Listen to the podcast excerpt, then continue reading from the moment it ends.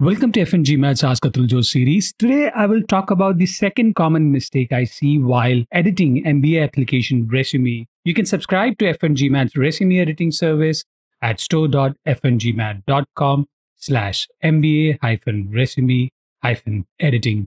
When you compare 2013 to 2023, there has been a huge shift in the startup landscape in international market, especially India, China, and Southeast Asia. So the demographic targeting top MBA programs, including M7 schools, are mostly from startups. In the US, the immigrant population is still driving most of the startups in Silicon Valley. From an admissions perspective, schools must maintain diversity in terms of nationality. The competition is between permanent residents or H 1B visa holders versus international entrepreneurs or startup candidates. And quite often, schools prefer those already in the US over someone from another country.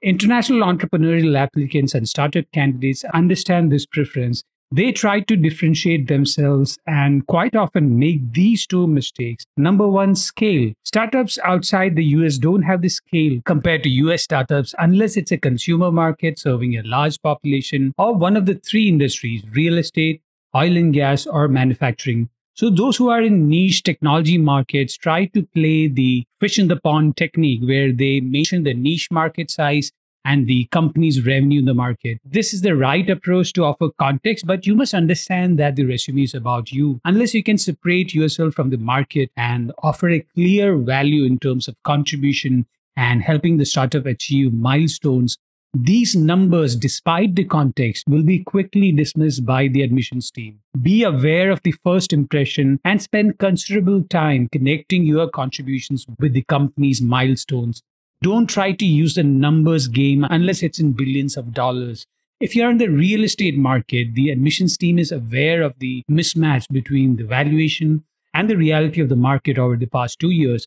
The scale of the operation or deal size in these inflated markets is unlikely to impress the admissions team. Number two, branding by association.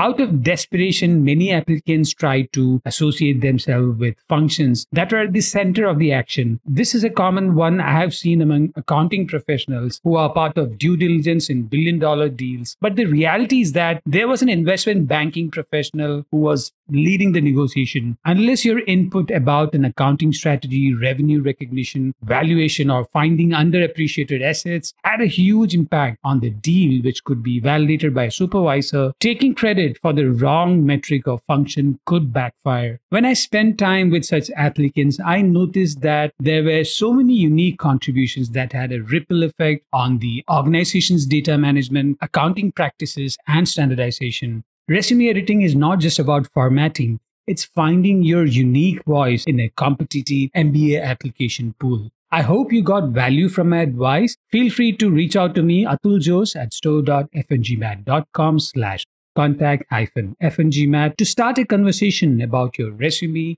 essays, and MBA programs you want to target for the next admission cycle.